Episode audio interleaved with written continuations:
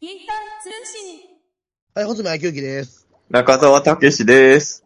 はい、本日のテーマは何でしょうかいや、もう、2023年一発目ですからね。ああ、そうですね。収録的にも配信的にも最初ですかね。そうですね。今、これ撮ってんのがね、まあまあ、そんなに新年一発目感がないけど、1月12日がそろそろ終わるっていう。中途半端だなぁ、なんか。うーんちょっとね、お新正月年っでもてねえし。感じはないけど、まあ、ただね、ピーターン通信としては、今年一発目なことは間違いないですし、はい。まあ、普通に考えたら、ピーターン大賞の発表っていうのをね、去年の感じで振ってたんですけれど、ただまあ、ちょっと今日はピーターン大賞は、ちょっと後に取っとこうっていうことで。そう、そうですね、はい。で、あのーもう一個あの、旅の回があったじゃない旅の回ね、はい。旅に、旅をしたい回を取ろうかみたいな話もあったんですけれど、はい。急遽、えー本番5分前にテーマを変えようっていうことになりまして、はい。えー今回2023年一発目にふさわしいテーマとしてですね、はい。えー理想の声について語ろう。理想の声。理あ想あ。の声。理想の声じゃないですよ。声ですよ。声ね。 はい。理想の声について、えー、あの、マンダラケの声さんのり話をするわけでもないですよ。理想の声ってそっちじゃないですよ ね。理想の声。理想の声っていうのは何でかっていうと、もうきは気づいてる人もいると思うんですけど、ホズミ君の声おかしいですよね。あのー、完全に喉潰しちゃいました。あの、 そうですね。そんな、なんかね、こう収録大丈夫なのかなって逆に自分は心配なんですけど、ホズミが大丈夫だって言うんで、あの、いろいろ、えっ、と、事情がありましてですね。はい。あのーちょっと年始に、まあね、あの、ちょっと風邪ひきまして、はい。で、それで、あの、まあ、風邪は完全に治ったんですよ。うん。なんですけど、その風邪が治った翌日ぐらいに、あの、ちょっとあの、高円寺のとあるライブハウスで、はい。あの、ちょっとイベントをやってまして、そこでずっと2時間ぐらいわーっと喋ってたら、あの、こういう声になっちゃいまして。あーまあね、風邪の時にね、喉痛めてる時ライブやると、自分も過去それあったんで、そわう、かめるっんですた、めったないんですけどね、そういうことって。あの、あんまりめったに風邪ひかないし、うんその、後になんかか声潰すみたいなことあんまり僕なくて、うんあ、の、ほとんど、あの、こういった感じの声になるって収録することあんまないんですけど、まあちょっと今日は、まあこ今の状態でもさ。目の前スカイプの画面なんだけどさ、もう声が違うから、ホズミ君と喋ってる感じがあんまりしてないんですけれど。そ、そんなに違ってます今。いや、うん。あの、正直、いや、スカイプだからもちろん相手がホズミ君で表示されてるけど、道端で、この声で声かけられたら、ホズミ君ってわかんないですよ。あら、マジか。うん。マジであの、あの、そうね。 あの目誰隠でしすされ、目隠しされてて誰だって言われたら、ちょっとわかんないですね。あ、マジですかえ、うん、あ、自分ではあんまり、その、なんだろう、聞いてる声と、その、なんだ、喋ってる声を自分で反数してるというか、全然あの、わからないんですけどね。そんな違いがう。ん。いや、まあ、だから、あの、今日、その、本当は、まあ、実はこれ、ピーターン通信新年一発目を撮る前に、あの、さっきまで、ホズミ君の YouTube チャンネルの生配信をやってたんですけれど、ええ最初は、あの、YouTube の生配信をやって、それが終わった後、ピーターン通信撮ろうっていう話を何日か前からしてたんですよね。で、はいあの、昨日かな昨日ぐらいになって、ホズミ君からちょっと喉の調子が悪いので、えっ、と、生配信の後は、ピーターン通大賞じゃなくて、旅に行こう会撮りませんかっていう。あ、そうですね。さすがに、うんあの、喉の調子がどっちかわかんなかったんで、うん。あの、まあ、これでちょっとピータン大賞を僕がずっとわーっと喋るのはちょっと厳しいのかもわかんないなと思って。ああんまあの、そこはちょっとじあ、ゃあ、旅の話だったらちょっと雑談チックなんで、うんまあ、こういう感じに喋れるかな、みたいなところだったんですよ。そういう話を聞いて、で、さっきまで生配信をしてたら、あの、正直思ってた以上にホズミ君の声も変わっていて、ええあれだったんで、もう、あのーじゃあもう声について語るのがいいんじゃない おおなん、なん、なんという逆転の発想。旅はもっと元気な、お互い元気な時に、旅ってさ、だってさ、元気な時にやるものじゃない行くもまあのそうですね。風邪ひいて旅出れないですからね。やっぱりもうちょっとあの、お互いのテンションが健康的な時に旅会は取っといた方がいいなと思って、なんで、まあ、ピーターン大賞も旅会もちょっと置いといて。一回置いといて、うん。今日は声についてっていう。いや、俺でも真面目な話、これ結構最近考えること多いんですよ、声って。あ、そうですか。まずシンプルにつけて、ホズミが自分の声好きですかああ、それを聞きますか。なるほど。ん。じまあ、率直に言うと俺好きじゃないですね、全く。ゃあやっぱりさ、その、でもさ、好きじゃなくても、ホズミ君ももう人前で喋る、まあイベントもそうだし、こういうポッドキャストもそうだし、まあ YouTube もやってるし、まあ自分の声を出す機会多いわけじゃないですか。はい。やっぱそうするとさ、やっぱ自分の声っていうのに向き合うじゃないですか。うん、俺も向き合いますね。まあ自分の声嫌いとは言わないけれど、なんかやっぱりいろいろ仕事してると、この人の声いいなとか、この人声で得してるなって人結構いるじゃないですか。ああ、あります、あります。うん。だからそのちょっと意外とやっぱり声について考える機会は多いな、我々。まあ声優さんほどではないですけれど。うん。だからそれをちょっと自分にとって理想の声はどういうのなのかっていうのを、まあ、それを決めたところでその声にはなれないんですけど。まあ、どうやってもなれないですからね。俺身近なところで言うとさ、あの、まあピーターン通信聞いてる人はもう声なんて知らねえよって言うかもしれないけどさ、俺、本人は嫌いだって言ってたんだけど、おガイガン山崎さんの声得してると思うんだよね。ああ、はいはいはいはい。あれってさ、やっぱあのーまあ、シリアスなこと言うときにはもしかしたら向いてないのかもしれないけど、面白いこと話そうとしたときにはすごい得してる声質だよね。あのー見た目と声合ってますよね。うん。なんか本当にあの、なんだろう。なんだろうな、その、いい例えが出てこないけど、ヤダモンみたいな声してるよね。え、やだもんって。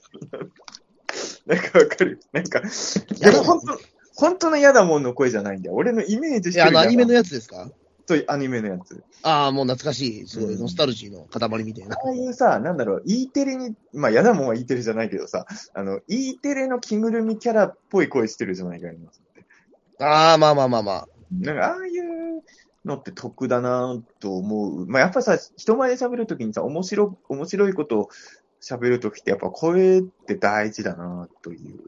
のがね。うんそうですね。なんだろう、山、その山崎さんとかガイガンガイガンさんの声って、うん。なん、なん、なんつうんですかね。あの、ちょっと高いんだけど、うん。あの、なんだろう、すごい、えっと、頂点にトーンと飛んでる声がして、結構、その、ライブでは響きますもんね、すごい。そう。なんかやっあぱりれ、も得してるなと思います。なんか喋るときに普通じゃない感じの声が出るかどうかっていう。まあ、そういう意味で言うと、えあの、ホズミ君の友達で言うと、伊藤博樹君の声なんかも悪くないと思う。あれはすごい通るんですよね、伊藤さんの声って。なんか、舞台向きの声質というかね。あの、まあ、あのそ人れだっでて声優の学校出てますからねさ。ずみくんは声いい人とばっかつるんでる話になるけど、めったに褒めないけど、ピリピリくんも声はいいから。あ、声はいいです、彼は。声は そうそう、でも本当そうなんだよ。あの、ほあんま褒めるとこないけど、ピリピリくんの声っていいんだよ。そう、だから、意外とそう、ホズミくんはなんだかんだで声いい人いっぱい選んでるなと思うんですよね。一緒に組む人をね。そうですね、確かに。まあね、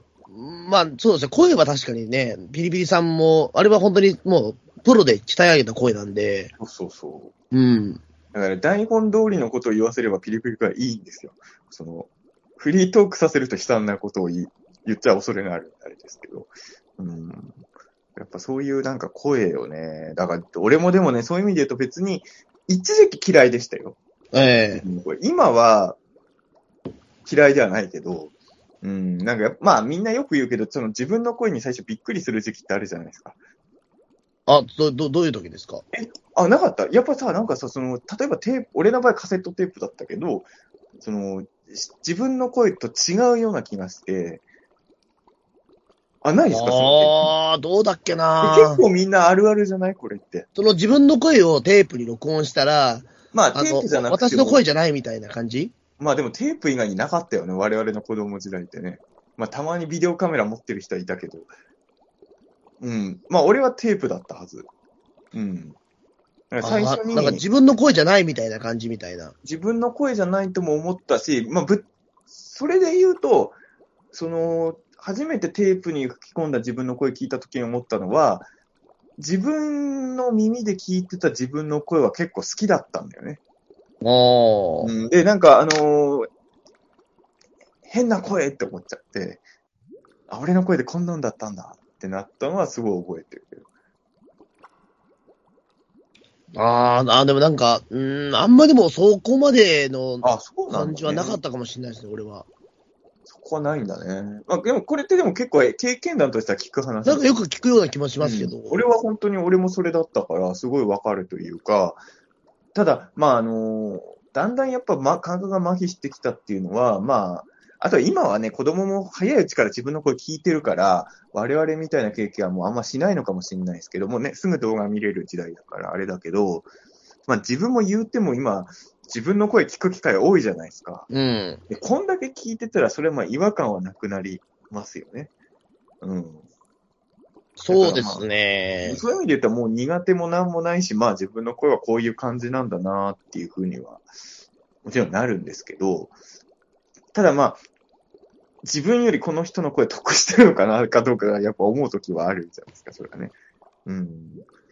だまあでもその声の良さってやっぱりなかなか、な、ななんつうんですかね。やっぱり人によって、まあ、結構違ったりもするじゃないですか、やっぱり。でもまあその、いやもちろんその、それは何だってそうだけど人によって理想はあるし、あとどういうふうに自分が活躍したいかによってもその求める声は変わって声は本当にあのもう天の授かり物なんで、変えられないですよね、本当に。だから、だからまあ、例えばその自分の声もそうだし、まあ、うんなまあ、女性の声とかでもこういう声は好きとかってのあるじゃないですか、絶対。うん。まあ、それこそ伊藤くんなんかはその好きな声優さんとかの話ですごい盛り上がるじゃないですか。あれって結局どういう声が好きかっていうことじゃないですか。どあれでもどういう声でが好きかになるんですかね、声優違さん。うのなかな例えんばか俺俺、違う声気がするんですよ、声優優さんじゃさないんけ。ど、声、声だけで言うと俺は鶴田真由さんの声がすごい好きなのね。ああ、ちょっと出てこないな、つゆたまあ、本当？なんかね、まあ、鶴田真由の声を俺に表現さするのは不可能なんだけまあ、ど。不可能だと思うんですけど。あのね、いや、別にもちろん鶴田真由さんの見た目ももちろんお綺麗ですけれど、とにかく鶴田真由さんの声を聞いたときに、あ、俺この声好きってなったのね。そそれれはもうすごい覚えてるのよ。で、その、そうね、他に声が好き。まあでも芸能た人とか。ままあ、それこそさ、まあ、芸人さんとかでもやっぱ声って大事だなと思うのはさ、やっぱたけしさんとかっていい声だと思いますよ、俺は。そう、たけしさ、うんえっと、若い頃とか、今、今のもまあ今もそうかな。まあ、うん。まあ、声だけっていうよりは、それはもちろん、その、喋りのテンポとか口調とかももちろん、だいぶ作用はしてるとは思うけれど、うん、あと、あの、えっ、とね、 あの、和牛の、ああ、はいはいはいはい。えっ、と、あツッコミの方でいいのか、ああ、わかります。ええあの人の声はすごい好きだね。わかります。あ、あうんど、ど、み、水田さんの方ですかね。水田さんの方、ツッコミの方ですね。だっけあれごめあんのなさい、。あの、あのコントの時は女性役の方をやる方よく。ど、どっちだっけなちょっとごめんなさい、わかんなかった。ええ和牛さんみたいな超メジャーな芸人なのにこんなあやふやな記憶になってしまうっていうのがちょっと最近のバラエティ離れをちょっと象徴していますけれど。でもまあでもわかるでしょ。わかります。ええうん。あのーもちろん、ま、ネタが圧倒的に面白いんだと思うけど、あの声が癖になるなって。あ、それで言うとだから最近だとあのー米田2000さんのはいはいはい。あのーちっちゃい方の人の声。うーん。めちゃくちゃいいなああ。うんそういう意味で言うとなんか声優さんとかじゃないね。俺はなんか、そっちだ、まあ、もちろん声優さんって声良くて当然じゃないですか。もちろん。あれなんだけど、うん、なんか、俺、ああ、そうか。うん、そっか。俺、声に関してあんまり女性でいいって、あんまり思ったことがないかもしれないですね。やっぱ声はね、いやまあ、この声ダメだなっていうのはあんまないけど、やっぱこの声好きだなっていうのは、男女問わずありますね。うーん僕だから子供の頃、あこの声好きだなと思った、多分第一号は三宅裕司なんですね、僕。ああ、まあでもわかるわかる。いい声だよね。うん。あのー別になんかその、やっぱ低低音だけどすごいなんかやっぱり通る声じゃないですか、やっぱり。うん。あの、三宅裕司さんの声は子供心にすごい、あの、聞くの好きでしたね。うん。やっぱ、その、なんだろう、だからその、なんだろうな、じその自分の求めてる声というか、なりたくないけど、この声は得してる声だなっていうのもあるじゃない。あの、自分がなりたいわけじゃないけど、まあな、 そのなりたくないっていうと、ちょっともう、名前出しにくくなっちゃうかもしれないけど、あの、例えば、キャラクターに合ってるって意味で言うと、岡田敏夫さんの声とかは、ああ、そうですね。うん。あの、あの声になりたいかっていうと、まあ正直なりたくはないんだけど、でも、あの芸風にはすごい合ってる声だよね。うん。 だからそこで言うと良すぎる声っていうのもちょっとあるわけじゃないですか。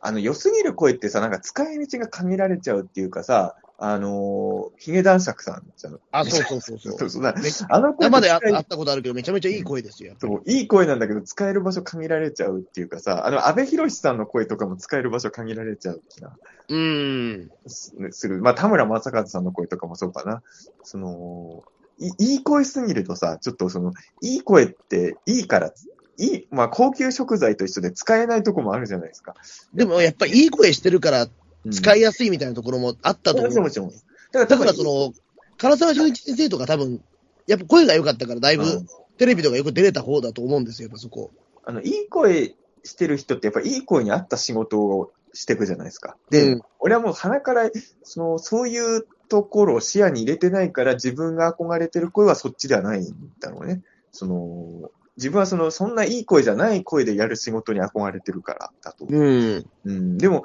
やっぱ本当そうで、その、まあ、それこそ古畑任三郎とかも、あの声質じゃないとちょっと、成立し、まあ、それで言うとさ、まあ、最近まで鎌倉殿見てたけどさ、やっぱ山本浩二さんの声はさ、もう、あの人にしか出せないっていうかあの声帯は出せないですねう。ん他あの人とか。声はやっぱり、その、なんか怪しいキャラとかいうキャラやらせるときには、もう天下無敵だなとうん。思うよね。だからその声はね、やっぱり、うん。いやもう好きな声の人ってさ、もうさっきからさ、もうサンプルで聞かせないともうこのトークあんま成立しないのかもしれないけどさ、この人の声好きだなってのいっぱい出るんだけど、さっきの鶴田真由さんみたいに出てこないなって言われるとそれで終わりなんだけどさ。あのだからなんか、なんか限られた中から、この人の声好きだなとかの方がまだ分かりやすいのかもしれないですね。限られた中。例えば、笑点メンバーだったら誰の声が好きかみたいな。あー、でも焦点でもそれで言うとさ、まあこれは声じゃなくて自信なのかななんかやっぱり、その、三平さんの声はあの場で合ってなかったよね、やっぱりね。あ、あれはやっぱそう合ってなかった気がしますうね。んだから別にそのそう三平さんが悪いとかじゃなくて、あの場の空気に合う声ってのはあるんだろうね。だからそれは、うん、まあ声で言うと、声で言うと、小遊亡三さくんなった人でもいいです小か遊三さんの声とかかな。ああ、いいですね。うん。は、いい声、好きな声だね。うん。結構低音ですもんね。うん。まあ、やっぱかっこいい声だよね。え、まあ、その、どっちかに分かれると思うんですよ。あの、あっちの小遊三さんの声か、コンペイさん路線の声。ああ。どっちが好みになるかみたいだなかとら、コンこ。ペイさん路線は外山さんですよね。だから、やっぱり。あ、そう、だか。ら、外山さんは多分、小遊三さんみたいな声に憧れてるのかもしれないけど、でもやっぱりさ、コンペイさんみたいな声って絶対さ、笑いをするとき飛ぶじゃない。ええうん。だからそこの、まあ、そういう意味でダダウンタウンとかはさ、もうどっちも得してる声だと思うんだよね。ああ、わかりますね。圧倒的に面白い。あの、やっぱ、まあ、松本さんが一人でボソ、松本さんはボソって言うと面白くなる声質してるし、浜田さんは声張った時に面白い声してるし、まあ、身近なところで言うと、やっぱ、林さんの声、都市ボーイズとかも、いい声してんなと思うし、まあ、吉田裕樹さんなんかもいい声してるね。ええうん、だからやっぱり、なんか表舞台で活躍してる人は、いい声してる人が多いなっていう。あの、ギャップが少ないですよね。多分、こういう人、この人こういう声してそうっていうところの、うん。ギャップが少ない感じしますね。そのお三方は。特ギャッに。プない方がいいのかなそこら辺が。ない方が俺はいいかなと思いますね、やっぱり。なんかある種キャラクターとして見てるから、うん。あのーこの人はこういう声かなっていう人は、なんかいい、いいかなっていう感じがしますね、なんか。そっちの方が安心するというか。うんでもなんかギャップがいいっていう時もあるはあるよね、きっとね。まあ、ギャップ、そうですね、それもありますけど、あのー、名前出てこないんですけど、昔あの、彼、彼氏彼女の事情がアニメになった時に、うん。その、安野さんの趣味で、いわゆるそのアニメの声優あんまやったことない人に結構声をやらせてて、原作だともうアイドル級に可愛い美少女の声が、すげえ違和感ある。あの舞台役者さんみたいな人が当ててて、あって最初なったんだけど、あの、確かに初見の時はうわーと思ったんだけど、気がつくとめちゃくちゃ好きになってて、そのギャ、やっぱギャ、まあ、初見の、まあ、それこそアニメの問題でさ、ま、漫画がアニメになった時って第一印象は大体、えってなるけど、だんだん受け入れるみたいなのあるじゃないですか。うんそれってやっぱり、多分原作読んでた時とギャップがあったからだと思うんですけど、でも、意外とそれがハマって、まあ、それは毎週見てるからってのもあるんだろうけど、もうあの、姫ちゃんのリボンの姫ちゃんとか最初アニメで見たときは、えってなったけどあ。、ああ。うん、やっぱり、今となってはあの声以外ないしな、みたいなのもあるから、そのギャップがあってもまあ、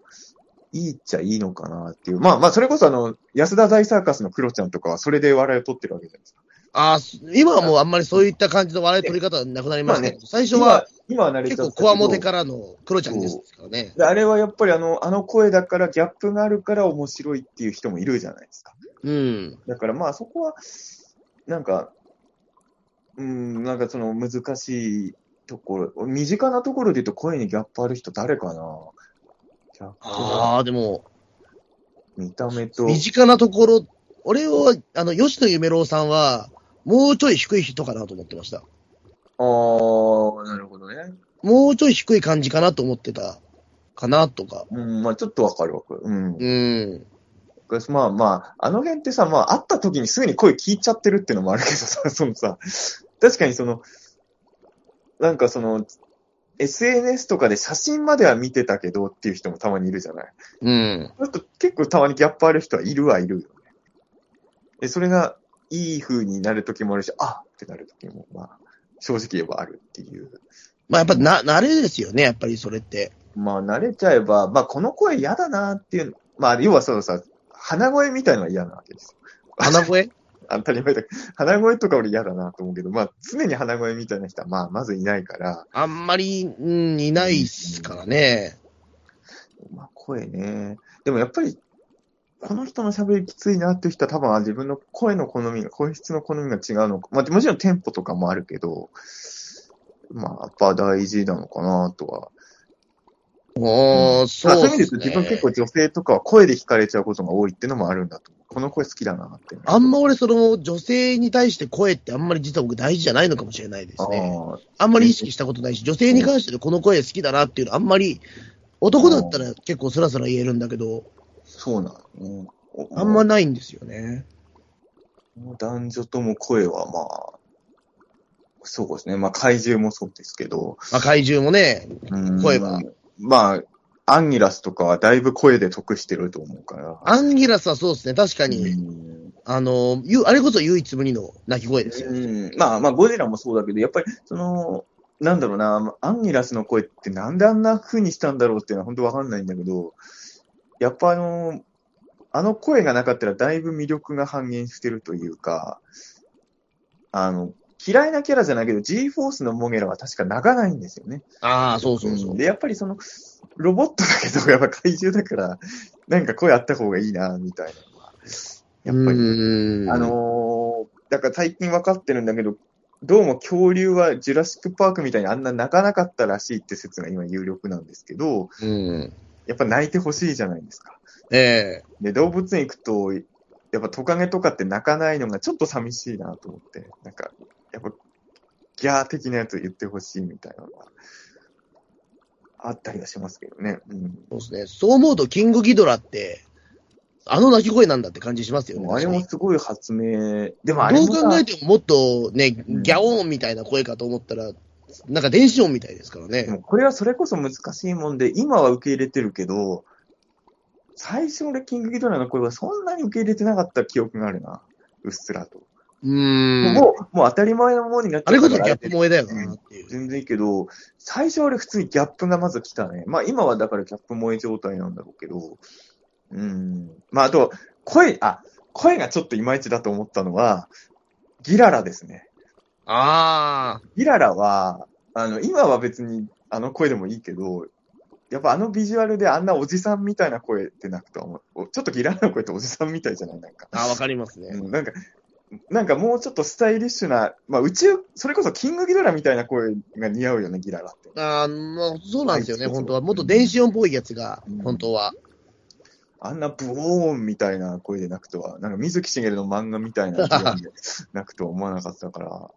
全然話変わるけど、これ全然このテーマと離れるから一瞬で終わらせるけどさ、さっきの YouTube の生配信中に言えばよかったけど、あの、今調布で次吉春展やってますよね。あやってますね。これ開催中に行かないといけないですよね。ええ次吉原先生の声聞いたことねえな。杉江さんの声も想像つ、水木しげる先生の声いいんだよ、だから。ああ、でも水木さんはでもあれ、あれこそでも本当に見た目とギャップそんなないですもんね。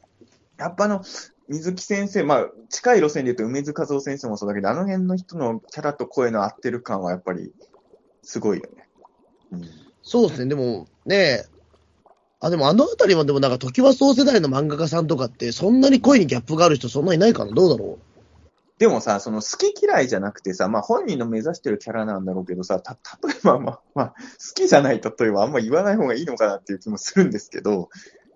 そういう意味で言うとね、まあ作品関係なく声だけで言うと、梅津和夫先生の声と角田次郎先生の声なら俺は梅津和夫先生の声が好きなのうマニアックすぎるな声だけの話よ、作品の話よ、ええなんかそれやっぱあるんですよ。でも多分ね、角田二郎先生は梅津和夫先生の声のキャラにはやりたくなかったと思うんですよ、多分。おそらく。だからないるいほでどすけど、本人が目指してるとことは多分違うから、多分角田先生のキャラクターにはあの声のが合ってると思うんだけど、うん。うーん、なんだろうな。だからそこで言うと僕、漫画家さんで言うと、あ、こういう声なんだっていうことで、ちょっとがっかりした人で言うと、赤塚不二夫先生かな。あー、まあ、確かに赤塚さんはそういえば、その、水木先生とか梅津先生は本当キャラ通りの声だけど、ちょっと違うかもね、ちょっと違うんですよ。うんあの、ちょっと、ふにゃふにゃって声なんですよ。うん、わかるわかる。うん、あの、まあもちろん、なんか、酒飲みすぎて声がしゃがれちゃったりとかっていうこともあるんでしょうけど、ちょっと、うんあの、僕はに、みたいな喋り方なんですよ。うんはいはい。あの、なあんまかっこよくないんですよね。うん。 うん。いまあまあまあまあ、まあ、単なる割り道だけどわかる。や、でも、で僕、赤塚不二夫先生好きなんだけど、あの、なんだろう、ちょっとやっぱりその、喋り方に癖があって、ああの、のね、うんっていう人なんですよね、割と。それで言うと嫌いではないけど、あの、今はもうこの位置まで行くとその声でも大丈夫だけど、例えば三谷幸喜さんなんかは、ああ、本質が違ければもっと、なんだろう、テレビタレント的な売れ方もあったんだろうなっていう気はするのよ。でも、三谷さんでも声良くないですか、でも。でもね、あのね、三谷さんの面白さって、なんだろうななん今はもう三谷幸喜っていう存在が大きすぎるから、あれはあれで OK になってるけど、なんて言うんだろうな、まあ、バラエティ番組に結構出だした頃に思ったのは、やっぱりなんか、なんて言うんだろうな、本人は意識してないかもしれないけど、自然な感じの声じゃないよね。うん。えそれが、その、なんか作り物っぽく見え、だから、その、なんだろうな、お笑い、うーん、まあ、本人もそういうとこ目指してないから全然あれなんだけど、伊藤博樹くんとかって、自然に笑い取るようなセリフは、まあ、思いついたとしても、あんまり実はハマらないキャラだと思うんですよね。うん。なんかやっぱ、あの、これは悪く、悪い意味じゃないんだけど、ちょっと作った感じのものが似合う声ってあると思うんですよ。作っはいはい作られた舞台上の。で三谷さんも、その、なんかすごい、作られた感じで喋ってるような声質だから、なんかそのフリートーク全盛のバラエティとかでは、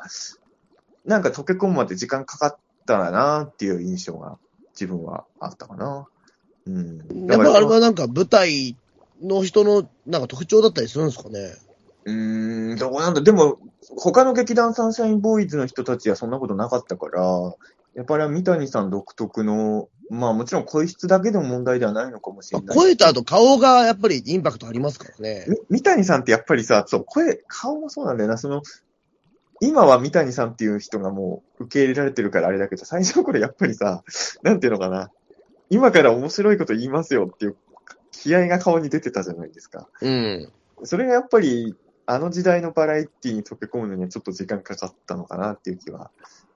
今、正直言うと今の N キャスでもちょっとその部分は出てますけど、うん。なんかやらか、なんか、なんかすごい、あの、なんかすごいでかいパンチをと飛んできそうな人みたいな。うん。いや、なんかそれはいい意味で、なんかすごい笑い、すごいなんか笑いに関してすごいなんかセンスがあるようなことを言いそうな顔というか、実際言うんだけど、えそういうのって、なんかね、うん、だからやっぱり声、まあ声、だから本当声だけの問題ではないんだけど、まあでも、まあと、お笑いとか撮る上で特、まあ泣かせるって意味でもそうかな。さっきも言ったけど、ガイガンさんの声って、笑い撮るときには向いてるけど、泣かせるときにはあんま向いてなー、さああ。そう。うん。だからその、何をやりたいかによってどういう声質がいいかっていう。だってさっきも言ったように、穂積君は自分の声あんま好きじゃないわけじゃないですか。ええどういう声だったら理想なのいやー、どうですかね。今、今例えば欲しい声って言ったら、うーん、いや、まあでも、やっぱり、やっぱり、自分の中でいい声っていうのは、やっぱり、ちょっとやっぱさっき名前出したけど、唐沢俊一先生みたいな声なんですよね。うん。あの声はすごい得じゃないですか。確かに、あれは、あのーめちゃめちゃ説得力ありますよ。うん、やっぱ、そう、説得力も声で左右されるよね。うん。そそうなんですよ。だから、で、しかもあの声を聞いたら、唐沢俊一だってわかるじゃないですか。あのさ、その、そういう、 まあ、まあ、そういうキャラが多いから、声優さんでもさ、この人が声やってるとなんか、正義感熱いキャラクターの役でもなんか、そういう風に聞こえない人とかいるじゃないですか。ええそれはまあ今まで演じてきたキャラのなんかのやイメージに見てる子も引きずられてるのかもしれないけどさ、なんかそういう、なんかそう説得力がも、そのいいこと言った時に説得力が持てない声の声優さんとかいますよね。うん。だからそこら辺が、そのまあでもそういうキャラを演じた時にはもう抜群になるんですけど、うん、そうですね。だから、あとはなんか、ひょうきんな声とか、すごい欲しい時もありますけどね、それこそ。あの、例えば、所さんの声って、ああ、わかる。所さんはだいぶ声で得してる部分はある得してます。あれは、うんあの、レギュラー9本っていうのは絶対声のおかげじゃないですか。あのーそういう意味で言うと、あの、声のハンデでもある、あの、声のハンデって言っちゃダメだけど、それでもちゃん、やり方によって売れていくことはもちろんできるんだっていうと、俺はあの、全然好きだし、あの、実際売れっ子の方だけど、岡村さんの声とかって本当は笑いに向いてる声ではないような気あも俺、はすごい低いっすよね。うん、なんかお笑いの声じゃないよね。ないっすね。それでもああいう位置に行けてるから、やっぱ岡村さんってすごいんだなと思う。だから、そこでやっぱり身体能力がすごかったから、っうん。ていうとこですよね、やっそうぱだかりら。比較で言うと、声だけで言ったら圧倒的に所さんの方が得してる声だよね。うん。おーだから、やっぱりでもその相方のや矢部さんがいるから、すごまあねい、なんかまとまってる感があるというか、そこもあるような気にしますけどね。まあ、そうね、なんかコンビの場合は、その二人の声のバランスっていうのももちろんあるから、あね。と、岡村さん、やっぱりその声に、わかんないですけど、うん、やっぱ声がやっぱり、なんだろう、その低いから、その後ちょっと、ちょっと叫んだりするな、叫んだりするじゃないですか、割と簡単に。うん。で、あとその後なんかすごい俊敏な動きとかしたりとか。だうんからそこでカバーしてる感じはあるのかなとか。そうね。み、身近な人の声で言うと、佐藤文則さんの声もね。あーレイバー、レレイイババーー佐藤さんの声も、笑いにも向いてるし、説得力ある風に喋るのにも向いてる声してるね。そうですね。だななんかでもその、トークやってる時はやっぱり、あ、いかにも芸人さんの声だなっていう感じはしますよね。フリートークっぽい感じはもしかしたらあんまりあれなのかもしれないけど、でも、うん、やっぱああいうなんかその、やっぱり普通の人じゃない人が喋ってる感出せる声っていうのは、必要な、まあ必要な時もあるかなっていう感じは。うん。うーん、そうですね。まあだから、まあやっぱモノマネ芸人さんとかってそれこそな何パターンも声持ってたりしますからね。まあそうですね。なんか声、まあでもまあまあ、俺はまあ正直もう今はもうこの声と長く付き合っちゃったんで、今更違う声のがいいなとはそんなならないんだけど、昔は思ったけどね。うん。まあ、この声で行くしかないので、あれですけど、この声に合った喋り方を見つけていくしかないっていう。いや、だから自分とか本当声大っ嫌いなんで、自分の声が。もうまあ正直そんなに、今、今、今の声の方が良かったりするんですか喉の調子い悪いや。正直今の声の方がいいっす よ。慣れたらこっちの声の方が好きにな、なんかこ今の声ちょっと落語家みたいだもんね。うーん。声だけまあまあ、それでもいいいいんですけど、声だけあでの、俺、自分の声というか喋り方で嫌なのが、うん明らかにその単語言えてない時の、潰れちゃう、その単語がぐちゅっと潰れちゃう感じの声が嫌なんですよ。ああ、なるほど。明らかにこれ、あ、これ言えなかったっていう時の、その後だからう気づいた時は自分で言い返すんですけど、そのねなんか潰れた感じというか、そのなんだろう、た、例えばなんだろう、あの、手術、手術室が言えなかったりとか、ななんか手術室みたいな感じになっちゃって、声が。声の問題なのか、それは。あだから、あの、なんかすごい語尾を飲んじゃう感じがするのが嫌なんですよ、僕とにかく。うん自分の声でも。はいはいはい。だから、俺、この声だったら絶対俺ラジオとか呼ばれないだろうなと思ってたんですけど、意外と呼ばれることがあって、あ、あ意外と大大丈夫なのかどうなんだみたいな。声で思い出したのは、なんかその、舞台で喋るのとか、そこまであれ、問題ないけど、なんか怒っても迫力がないなっていうのはちょっと思う。なんか迫力ある声出せないな、俺っていうのは。ああ、でもどうなんですかね。普段はこれでもいいから、なんか、なんだろう、変な話で、き切れた時の声に迫力みたいの出せるといいなっていうのは何回か表現で思った時は、あるかな。うん。うーん、まあでもそんなになんか、い切れよくて、よくそんなよく声言う変わる人って、なんか、ドスの効いた声みたいの出せないな、自分頑張ってもっていう。白龍さん出す必みた要ないんじゃないいですか白龍さんみたいな声出せいないやな。それは、 ねえ、まあでも出す必要ないんじゃないですか、そんいなや、でも一回ぐらい出したいじゃないああいうまあ声一。回ぐらいはね。と一応、ああいう声出せたら、あの、お芝居の幅も広がるじゃないですか。別に役者になりたいわけじゃないけど、結局自分、時々、その、キャストで呼ばれることもあるけど、いつも同じような役なわけですよ。あやっぱこの声質だとそういう役しかできないからなんだろうなとは思って、その怖い兄ちゃんの役とか絶対できないじゃない。まあうんもちろんそれは演技力とかのせいもあるとは思うんだけど、まあそもそも声が怖くないからっていう。あ、声で思い出した俺ね、あの、ダイアンさん。あ。ダイアンの、ダイアンさんってどっちも、北の映画に出る人の声してるよね。ああ、はいはいはいはめっい。ちゃあの、えっ、と、津田さんの方特にかな。ゴイゴイスーどっちもだけど、ゴイゴイスーの方は、もうソナチネに出てないのが不思議なぐらいの、もう北の映画声だよね、あれね。ああ、わかりますね。ねなんだろうな、独特のこ、あの、北の、まあ見た目もそうなんだけど、北の映画に出てないのが不思議な、 吉本なのが不思議なぐらいの。あの、すごい弱いチンピラ感出てますもんね、普そう段そかうそう、ら。あの、あの、だから序盤で殴られる人だよね。もしえくはあのクレーンで沈められたりしてる人だけどさ、でも本当に、あの、俺、ダイアンさん初めて見たときびっくりして、え、北の映画からやってきたのみたいな。そう、あれは感動したね。本人、あれはだからある意味、やっぱいい声なんだよね、それえはねあ、そう、そうですよね。うんああいう、そう、声。う。うんん。まあ、ゴイゴイスーってすごいギャグですけどね。うん。うん。割と小学生が本当に考えそうな。うん。なんかきそういう意味で言うとさ、あのー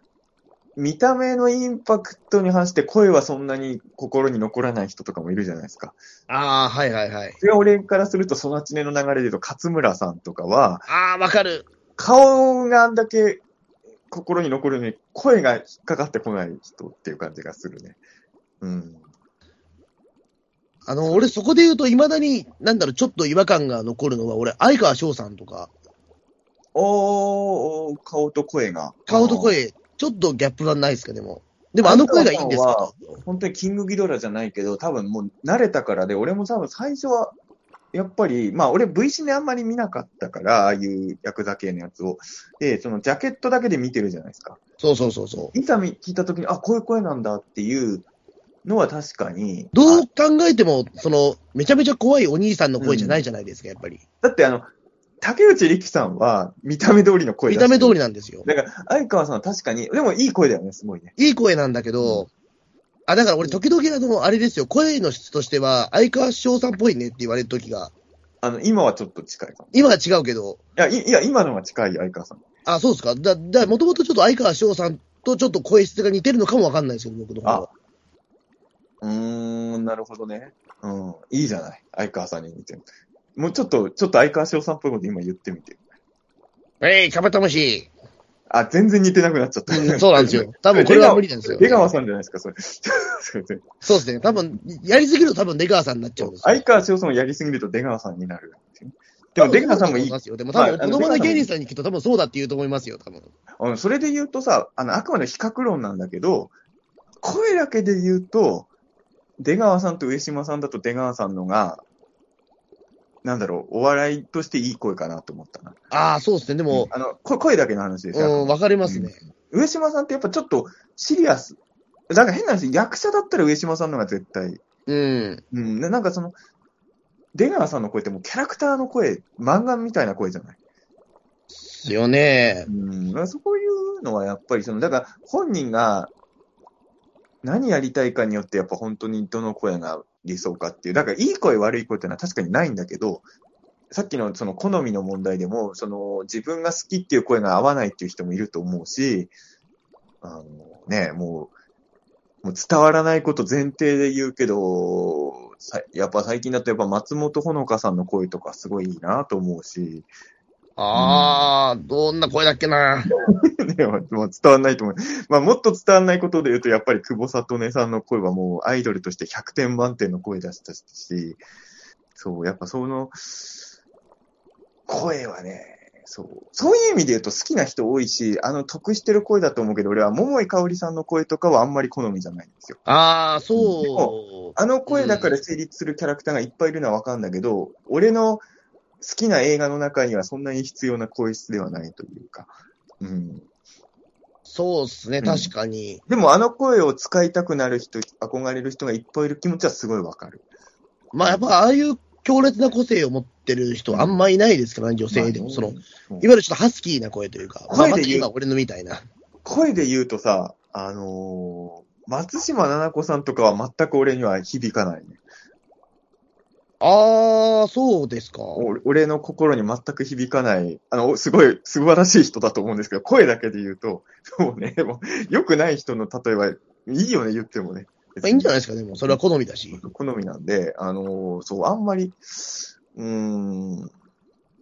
あの、だ、どうだろうな。だそこで言うと俺、あの、松たか子さんの声はすごい好きでしたね。あ、わかる。松あの、俺 CD これは、アルバム買い買ってましたもん、松たか子は。いい声あまりにも声が好きすぎて。うん。いや、だからすごい声で得してるというか、まあもちろん見た目も、とかね、えそれ以外もね、素晴らしいとこいっぱいあるんだけど、やっぱ声がいい人って、だから俺にとってはやっぱ鶴田真由さんなんです。これは本当にあの、あの、ピーターン通信の収録終わったら鶴田真由さんの声を調べてほしいんですけど、俺の好きな声はこれなんだなっていうのがわかると思うんで、そう。なるほど。ううんん。そう、だからさ、あもう子供の頃は分かんなかったけど、その、子供の頃って洋画を字幕スーパーで見る意味が分かんなかったんですけど、日本語吹き替え版のがいいじゃんと思ってたんだけど、まあやっぱり大人になるとね、海外の人も、あ、俺この人の声は結構好きなんだなとかもやっぱね、うん。なってくるから、やっぱ声。昔の、だからそれこそね、あの、外画の吹き替えとかってもう本当に、まあ、個性合戦みたいな感じじゃないですか。うんもうみんな、声がもうバラバラで、うん。あれはあれで良かったけどね、吹き替えのね。そうそう。うん。あ、これ、この人の声だ、みたいな。うん、なんかね、聞いたことある。だやっぱその古畑もそうだったけど、コロンボの声とかってね、やっぱさ、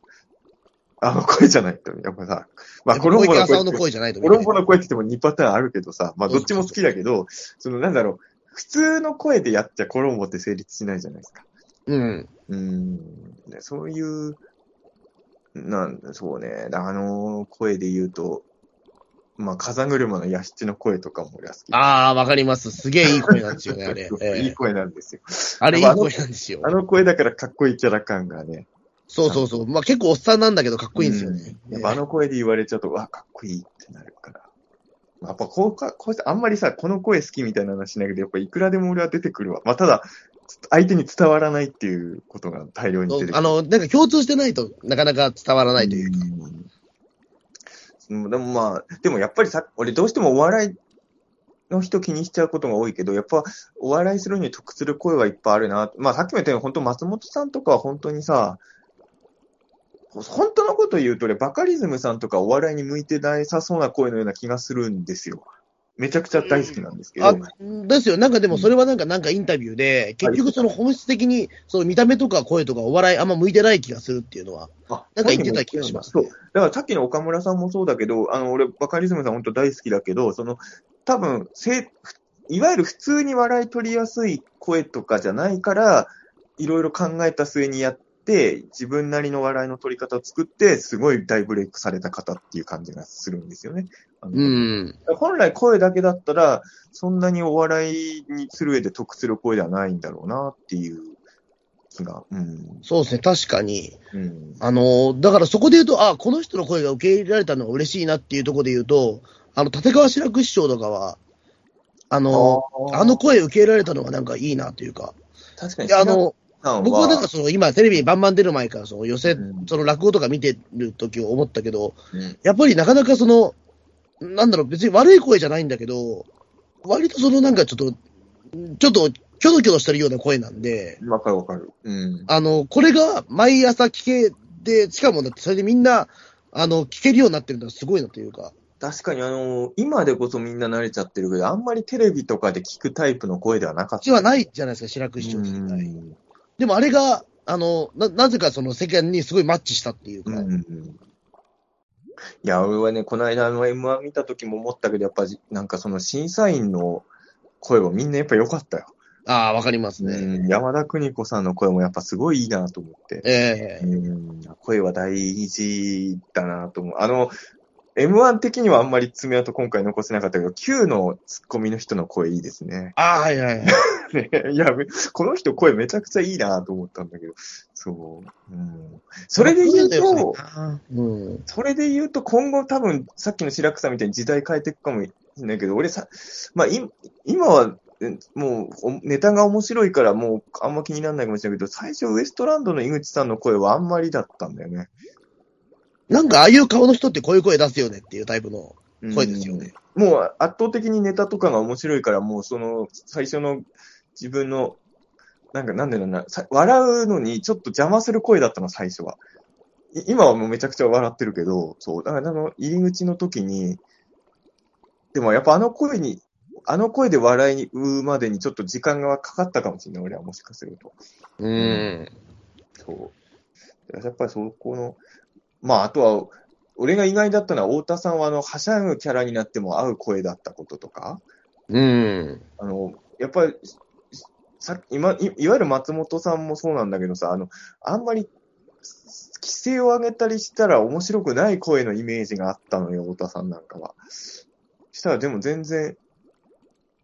あの、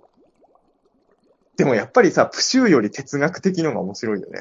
ああ、はいはい。 俺、太田さんが流行らせようとしてる流行語で唯一、これは本当に流行ってほしいと思ったのは哲学的だけだな。ああれはいいですね。うん。あれ以外の太田さんが流行らそうとしてるワードは全部ダメなんだけど、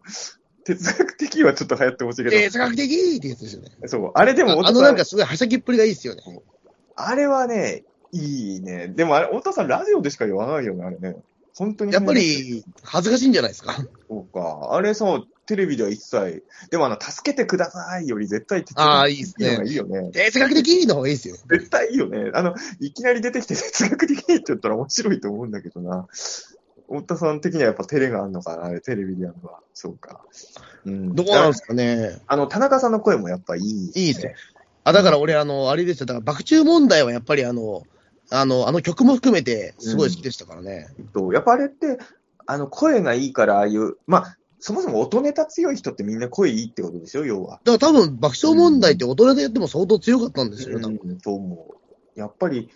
そう、だからそこは、うん、やっぱ声って大、うん声を武器にし、まあ自分どうしてもやっぱりあれなのかな、その、やっぱり人を泣かせたいとか思ってないから、笑いに得する声の人とかやっぱ気にしちゃう。でもそういう意味で言うと、自分一応オカルト仕事してるでしょその、オカルト仕事してる人って、俺はあんまやんないけど、怖がらせようとする人結構いるじゃないですか。ええ多分自分の声って怖がらせるのにあんまり向いてないなっていう気がする。うこん。れあの、もちろん話術とかの問題もあるけど、自分がすごい話術が上がっても、俺の声質でそんなに人怖がらせられるかなっていうのが、ちょっと思うかな。まあそんなに怖がらせたくはないけど、別に人に。でも、ちょっとそれは思うかな。そうですね。怖がらせる声ができると結構、あ、の、いろんなは、いろんなことできると思うんですよね。そう、なんかやっぱそっちは俺は、うーん。だからそれは例えば、トーンを落とせばいいのかとか、うーん。あのー今ちょっと多分できないと思うけど、なんか急にその、スッとなんかトーンを落としたりとか、ね、実はこれ大変なんですよ、みたいな。こと言えるとかいいのかとか。だからそこで言うと俺、竹本涼さんの声ってすごい得してると思うんあ、でいすよ。いよ、竹本さんは声竹本さんの声いいっすよね、あれ。うーん。あれは超羨ましいですよね。竹本さんの声はすごい、まあ、正直言うとね、あの、お世話になってる先輩だからあれだけど、そんなに喋りが上手い人ではないじゃないですか。でもあの声がすごい説得力があるんですよ。まあ、声とビジュアルどっちも得してるけど、そう、やっぱりあの、竹本さんっていうのはあの声はね、すごい、やっぱ普通のことは言わないぞっていう感じがもう出てるもん、声から全部。う。うんーん、それは確かにね。で、ちょっとやっぱり、なんだろう、その、明らかにふざけたこと言ってるなっていうな時でも、あの声で言うと面白いんですよ。まあね、わかる、それは。うんであのね、あの、緊張感とか、あの、人から悪く思われたらどうしようっていう恐れがないときは、韓光陽くんの声もいいんですよ。ああ、あの、ちょっとね、人から悪く言われたらどうしようみたいなビビりが声に乗っちゃったときはダメなんだけど、そうじゃないときは彼はいい声してるんですけどね。うん。そういう、だ意外とそのなんか、んなんかいいじられてる時の、ちょっとやめてくださいよみたいなのはちょっと痛々しいんですよね。そう、あの、やっぱりね、その時は菅さんが、やっぱ乗ってないで出してる声だから、ああ、あのそういう時はハマらないんだろうなと思うけど、そうじゃない感じでやってる時はね、カンさんって結構いい声してんだよね、と思う時は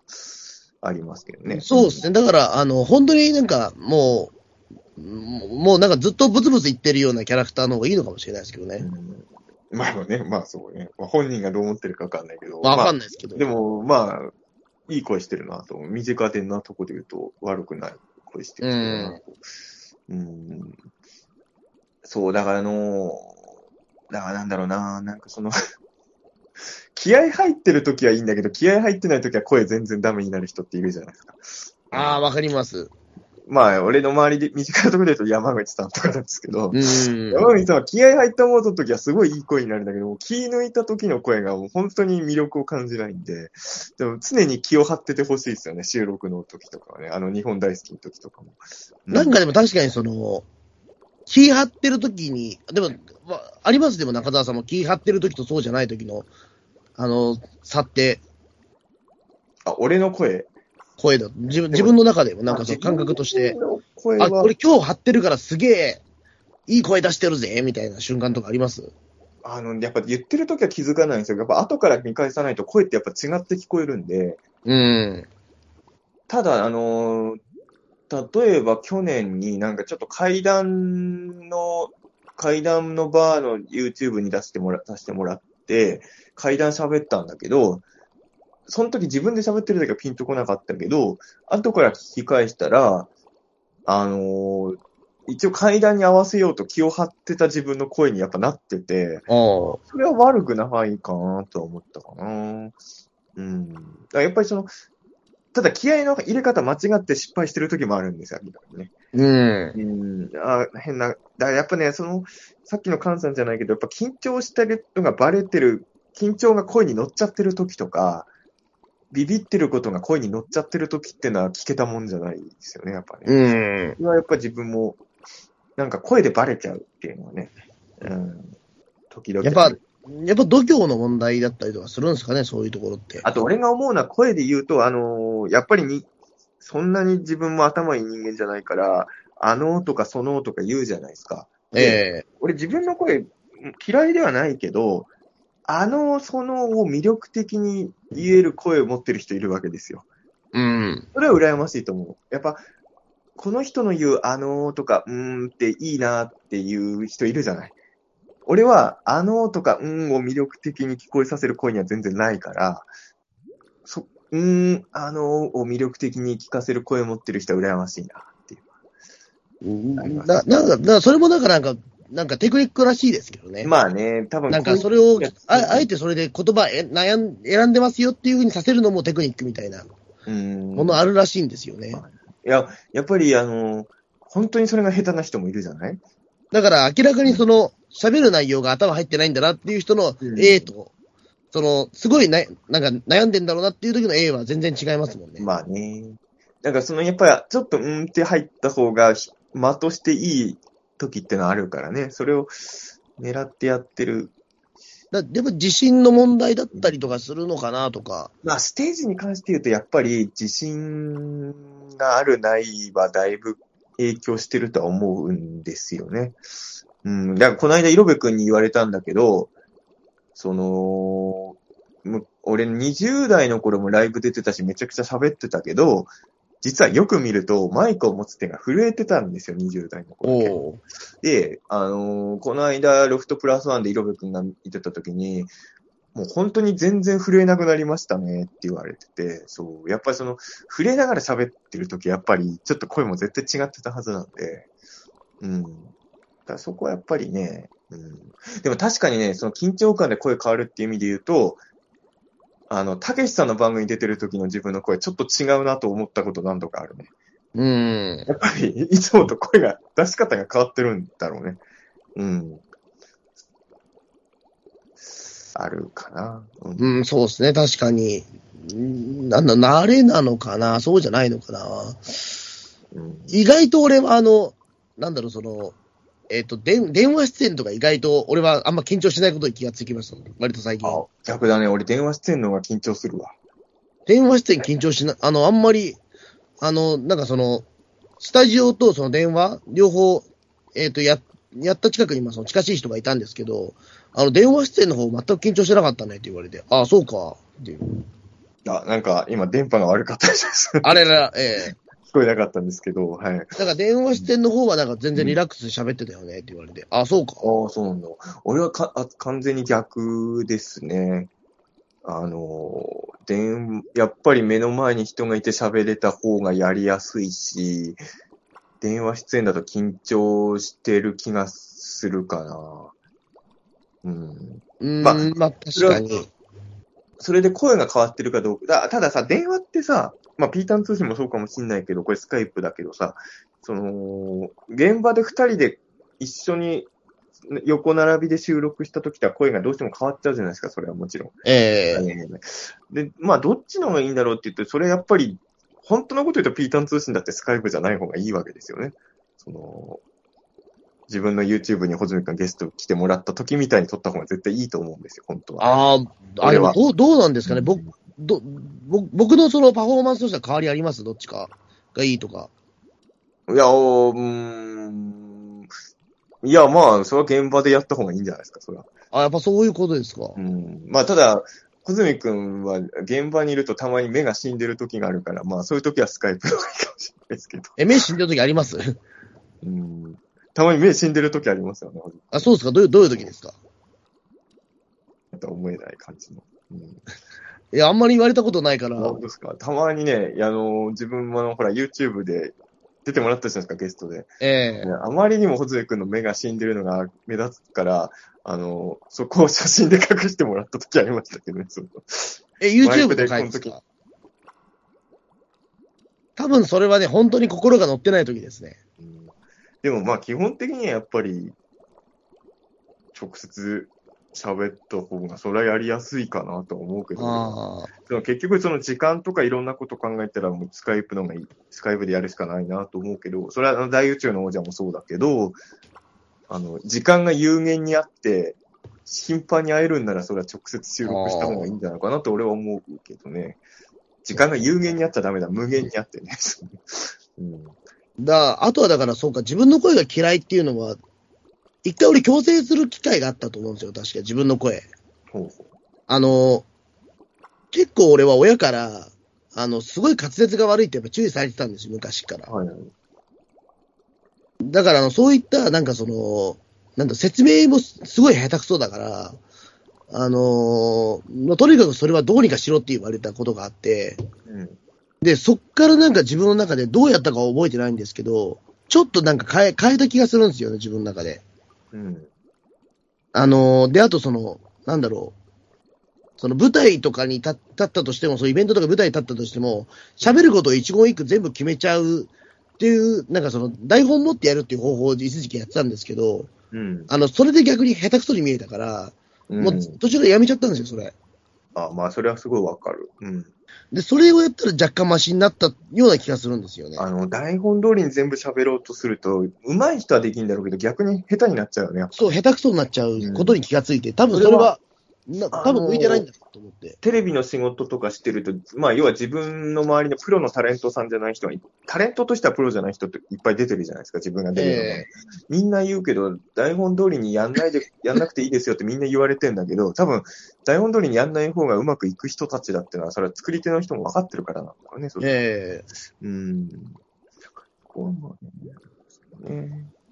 だそうですね。だから、あのーやっぱそれは、なんだろう、その、一回その親に滑舌が悪いって言われて、若干自信がなくなってた時期もあったから、うんあのあんまりうまくいかなかった時期もあったんだと思うんですけどね。まあ、これまあ、滑舌、まあ、難しいな。なんか、この理想の声ってのは結局、その、滑舌とか喋り方とか間とか全部含めての、まあ、声だけでっていうのは難しいんでしょうね、そこはね。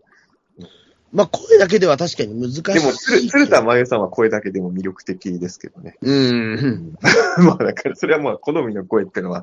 いや、だからさ、あの、最近はあんまり人の聞いてないけど、初め、ピーターン通信始めた頃は、ちょっとポッドキャスト聞いたりしてたの、人も。はい。そうするとやっぱり明らかに自分にとって心地いい声とそうじゃない声っていうのはやっぱあるんだなっていうのが結構、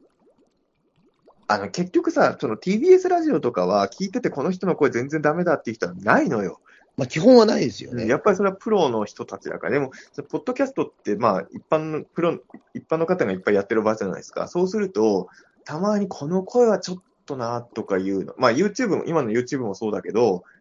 この声はな、みたいなのやっぱあるよ、正直。うん。うーん、それはまあ、口調とかの問題もあるのかもしれないけど、ちょっと俺、この声でずっと喋られても聞くのきついなっていうのは、やっぱ正直、まあ、好みですよね。その、あの、俺が合わないな、この声っていう人の動画が結構再生されてることも全然あるんで、本当にあの、好みの問題になっちゃうんでしょうけどね、そこは。そうですね。なまあ、やっぱ好みの問題かな。でも、まあでも、それこそ僕、だから最近もそれがあって、その僕の YouTube 動画とか一時期ゆっくり動画になったのはそれで、うん。自分の声がやっぱ特にその、事件とかに向いてないなって結構本気で悩んでた時期もあったんで、うんそっからゆっくり動画を使い始めたみたいなとこもあるんですよ。うんまあまあ、そう、穂積がそう思ったなら、まあ、俺は穂積君の声は別に事件の解説に向いてないとあんま思わないけどね。うん一時期でもそう本気で思った時期があって、うんうーん、なんなんかこの声ってやっぱ合ってないのかなみたいな、いうようなちょっと自分の中で違和感があったんですよね、客観的に見て。なんか、今はそう、一時期の穂積君はこ声っていうよりは、そのル、ルックスが事件を語る人っぽくないなと思った時はありますけどね。え、いいつの事件いつの時代ですうん何年か前ぐらいだ今の細井君はなんか事件語ってても違和感ないんだけど、なんかなんなんか何年か前に、あんま事件を語る人のキャラクターすじゃないなって思った時は確かにあったけどね。うんまあやっぱそれはあでもる種、なんかその、なんか吸収できてる部分があるのかもしれないですけでど。も別にそう、声とかはその時も俺は、まあでもそうなの、結局そのスタイルで行く時に多分自分の中で、このくらいのテンポとか、この感じの、こういう服装で行った方がいいとか、どっかで見えてくるんいろいろ試行錯誤はしてるんだそとれ思はいまつもすそ。れは何年もやってったら、どんどん良くなっていくのが普通ですからね、間違った方向に進んじゃう人もまあいるだろうけれど。うん。だからそこは、その、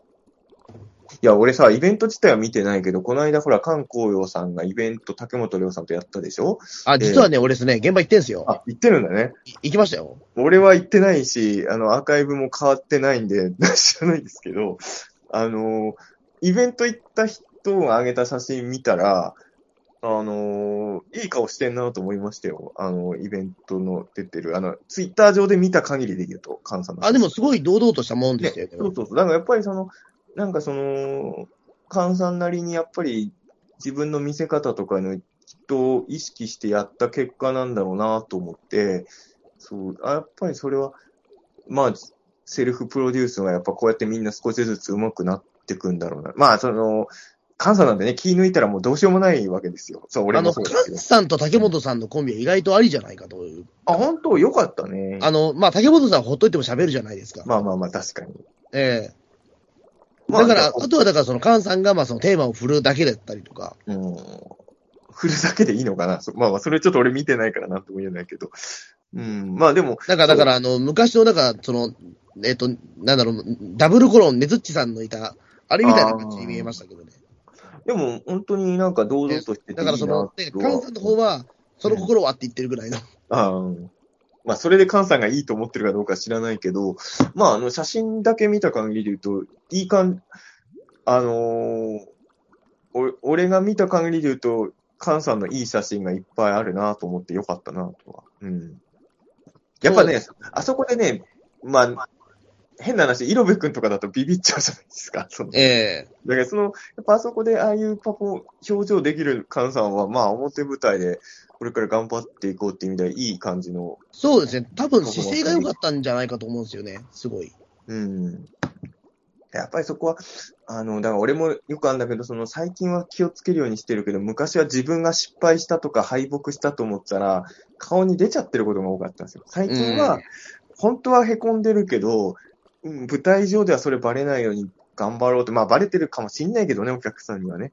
でもまあそういうのってやっぱ大事で、やっぱ声に出ちゃうんだよね。その、まあ、もしかしたら出てないのかもしれないけど、本人にはそういう声に聞こえちゃうのよ。自信がない時の声って本人にはわかるんですよね。で、あれが、まあ確かに後から見返したら意外とそんなに声変わってないんだけど、自分の耳には明らかに声が変な感じに聞こえるのよ。自分が、あ、今回ダメそうだってなった時は。そうあれは、その自分の耳にしか聞こえてない声なのかもしれないけど、嫌な声でさ、うん。まあ割と最近もその声俺出しちゃったんですよ、だからね。だからそううん。あ、俺この人より明らかに面白くないことさっきから言ってるって気づいちゃったらちょっと喋りのトーンがダメになっちゃったりとかは、うん、していますけどね。うん、そうっすね。だからや、やっぱりその現場での、やっぱりその地震とかに、やっぱり、んやっぱ相当大きく左右が足りるはずなんですよね。井桁弘恵さんの声もめちゃくちゃいいね。 もう、もう、合間合間に俺プリッチのように誰の声がいいって今日は言っとこうと今思ってますけど。もうこれに対しては反応してもしなくてもいいですよ。はい。ですね。俺、坂上忍さんの声もすごい好きですよ。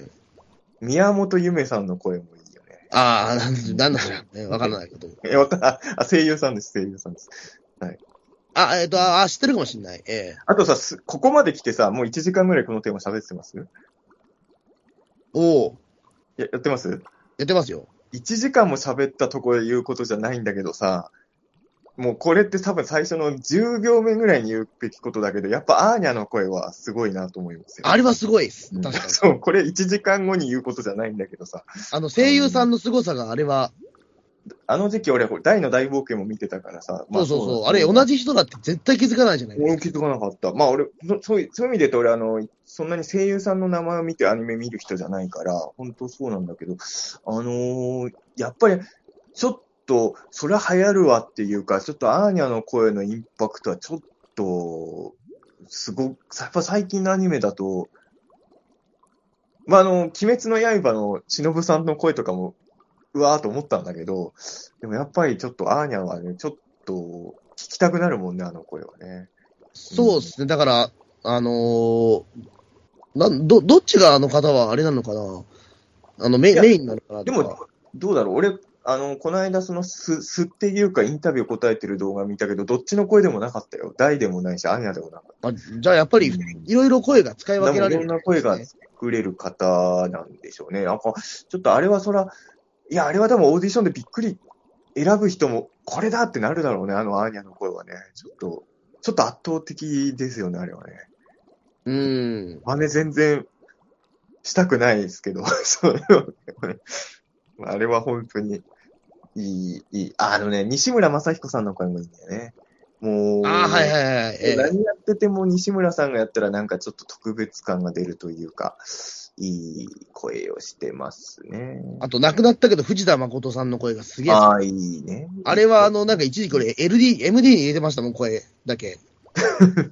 そんぐらい好きでしたまあね。まあ、まあいい、いいことですよね、それは。歌歌ってる時の藤田誠の声はそんなじゃないんだけど、あの、演技してる時の藤田誠の声がめちゃめちゃ好きでしたね。まあ、でもわかる。まあ、まあ、歌の方も別にいいけど、いい声ですよね。う歌はね、なんかそのね、こう思いっきりその感情込めて歌うんで、ちょっと、ああのの、なんもうちょっとしれっとした俺、藤田誠の声が好きなんだなとあ思って。の、歌が上手い下手じゃなくて、やっぱ声なんだなと思うのは、結局いろんな人がカバーしてるけど、浅草キッドはたけしさんの声が一番合うじゃないですか。あはいはいはい。これこそ、あの、技術とかじゃなくて、声の勝負だよね。うん。なそれはやっ、ぱ世界観ですよね、やっぱ声。うんまあ、あの世界観に合った声っていうのがやっぱあるわけでね。あの、変な話、それはダウンタウンさんどっちも好きだけど、歌、歌う時にいい声はやっぱ浜田さんなんですよ。うん。やっぱ松本さんの声って歌にはあんまり合わないっていうか。うん。うん、あのーパンツ脱ぐのもタイミングとか、俺、超名曲だと思ってるけど、やっぱり歌の声としては、浜田さんなんだろうなっていうのは、ありますし、まあ、あの、今、今好きなやつで言うと、まあ、ドンブラザーズで言うと、やっぱ、シダ琥珀の声かな。ああ、特徴ありますよね。うん、やっぱ、まあ、あの、冒特に番組の序盤って、シダ琥珀さんのナレーションが多かったけど、やっぱあれ、シダさんの声が良くなかったら台無しですからね、あれは。うん。ああいうやっぱりそう、あの声のパワーがすごい人だなとは。いや、だからやっぱ、おやっぱ、売れてる人はやっぱり基本いい声なわけですよ。で、たまうにバカリズムさんみたいに声自体は不利でも、その声を生かした芸風を見つけて、結果的に言うともう、逆に言うと、バカあの所ジョージさんの声だとバカリズムさんっぽいネタ合わないもんね。うん。だからそこはやっぱり、その、うん声は変えられないんだから自分の声に合うスタイルを見つけていくしかない。でも客観的に声を見、ね、聞くってすごく大変ですよね。でも我々って結構聞くじゃない自分の声。いや、でも俺だ、意外とダメかもしれないです。自分に合ってる声が、自分に合ってる話がよくわかんないですね、正直。未だに。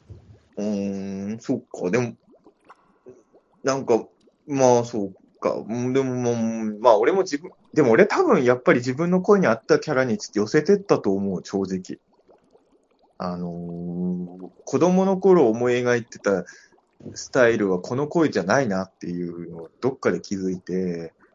この声で喋るんならこういう話の方がいいかっていうふうに、やっぱだんだん寄せてった気はするけどあな。あ、俺は意外とまだそこまで行き着いてないかもしれないですね。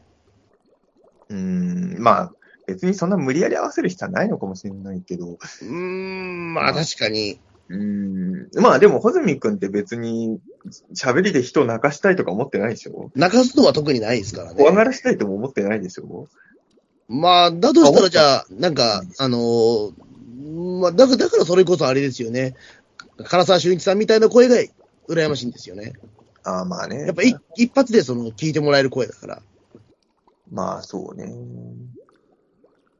確かにね。うん、あの、竹本涼さんの声も欲しいですけど。なあまあね、中本さんの声はいいよね。うん、やっぱり。いピリピリピリ君の声はいらないですかや、でもあれの声も、やっぱいいり、声でしょあれはいい声だよねあ。れもいい声ですからね。うん、うん、だから伊藤さんもいい声なんだけど、ただ、うんほなんだろう、ホープハードの声にやってないんだよなっていう、ああ、ヒーローの声じゃないからね。じゃないんですよね。だから、もう、コープアートの声は伊藤君って言っていいんですね、と りあえずね。まあまあ、俺も前言っちゃったから別にいいんだろうけど。ていうか、この間のホズミ君のチャンネル生配信見てたら、もうバレバレでもいい感じ出してたもんね、本そ人。だからそのポーズいいんですかって言ったら、いや、もう大丈夫ですって言ってたから、うん、お腹の人、バレてもいいんだっていうね。へ変な世界ですけどね。うんまあ、変身してるってことじゃないですか着ぐるみじゃなくて。うん、どうなんですかね。本身だったら同じポーズ取ってもね、おかしくはないですからね。うんまあ、もしくはアベンジャーズ的なヒーローなのかもしれないですけどね、スパイダーマンみたいに着てるですね。うん、まあ、やっぱりね、声は、そうね、確かに。まあ、そういう、うん、 まあ、そうね。ちょっと今言わない方がいい名前だったので言うのやめましたけうどん。どうしましたええいや、まあ、あの人の声もある意味悪くないんだなって言おうと思ったけど、あんま良くない例えになりそうだったので。うんまあ、やっぱりでも、じ自分が付き合ってる人って表舞台立ってる人多いから、まあ、基本的には、それ、みんな声いいっすよね。やっぱり。極端にこの声ダメだなっていう人あんまうん周りにいないかなっていう。あと、なんだろう、個人的にはそのテレビ出るときとか、収録のときは、あの、なんだろう、俺必ずでもあれですよ、でもその、スタッフさんに声の調子聞いてますもん、僕ちゃんと。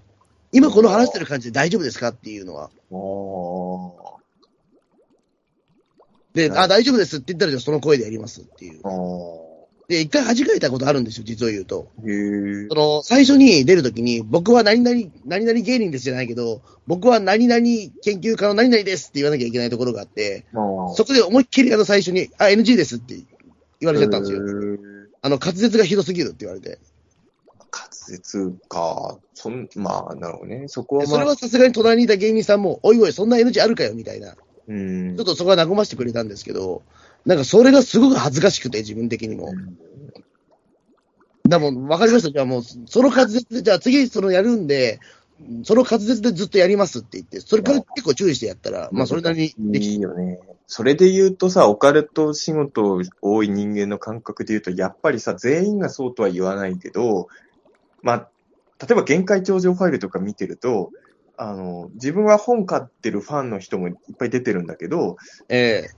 あ、喋り、この人、こうなっちゃうんだっていう人結構多いは多いのよ、正直ね。本は持ってるんだけど。で、やっぱり、あの、まあもちろんテレビ出てる人って選ばれてる人だから、あの、そうじゃない人もいっぱいいるのは知ってるけど、肯定派の人の方がやっぱ聞かせれる喋り方、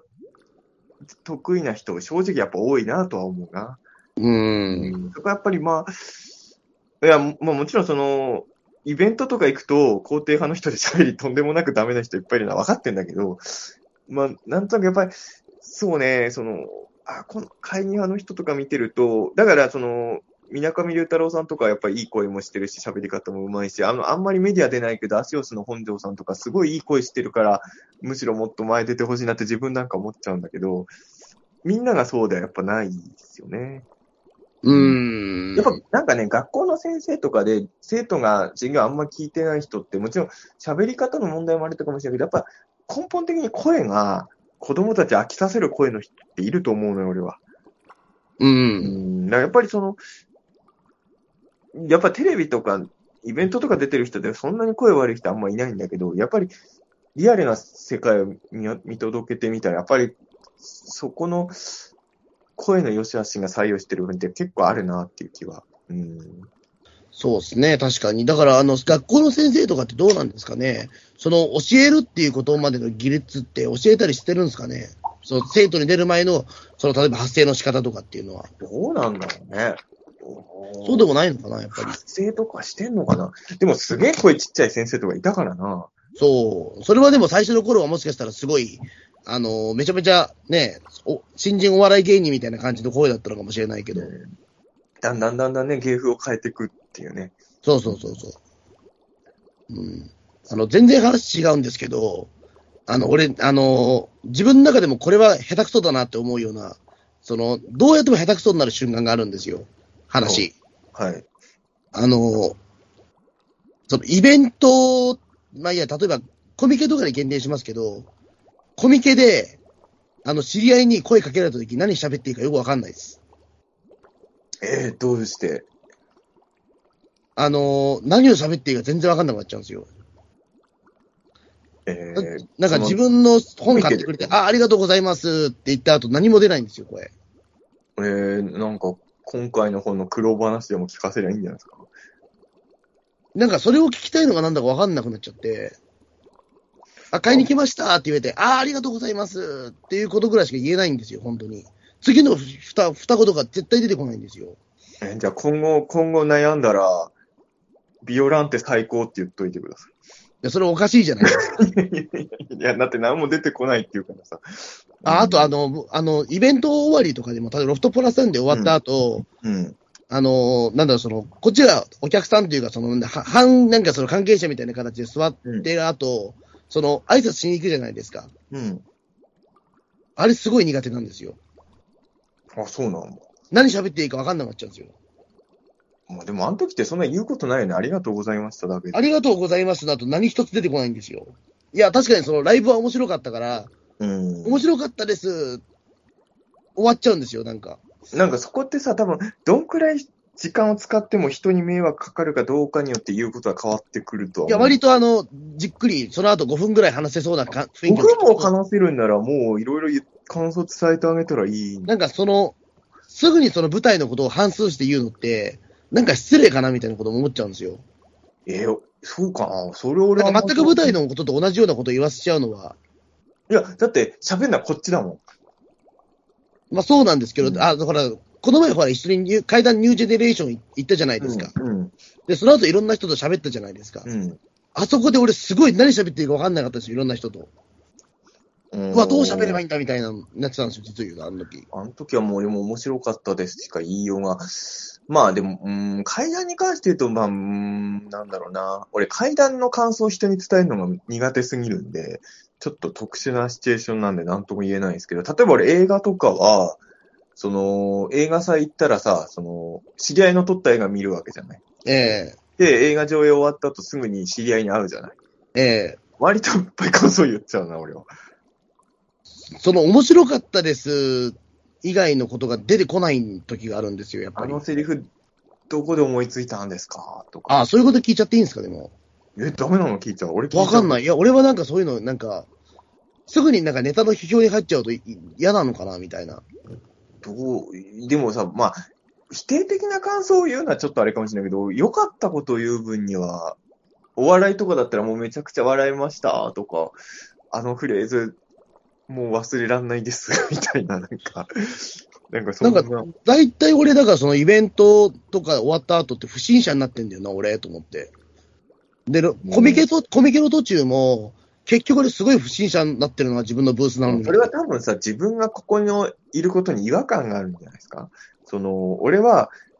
あの、なんで自分がここにいるか分かんない場所にいるときは、やっぱりちょっと何言えばいいかすごい悩むのよ。その、一や応知り合いなんだけど、うーん。っていうぐらいの距離感になっちゃうと、あの、悩んじゃうことはあるけど、そうじゃなかったら割と親しい人がいやってるイベントとか見に行って喋る機会があれば、でも大体の場合ってあんま喋る時間ないじゃない。だから、ちょっと何、本当に、なんか一言二言しか言えることがないから、わーっておしようみたいになっちゃって舞い上がっちゃうことはあるけど、逆に言うと5分ぐらい喋ってもいいっていうならもう自分は全然、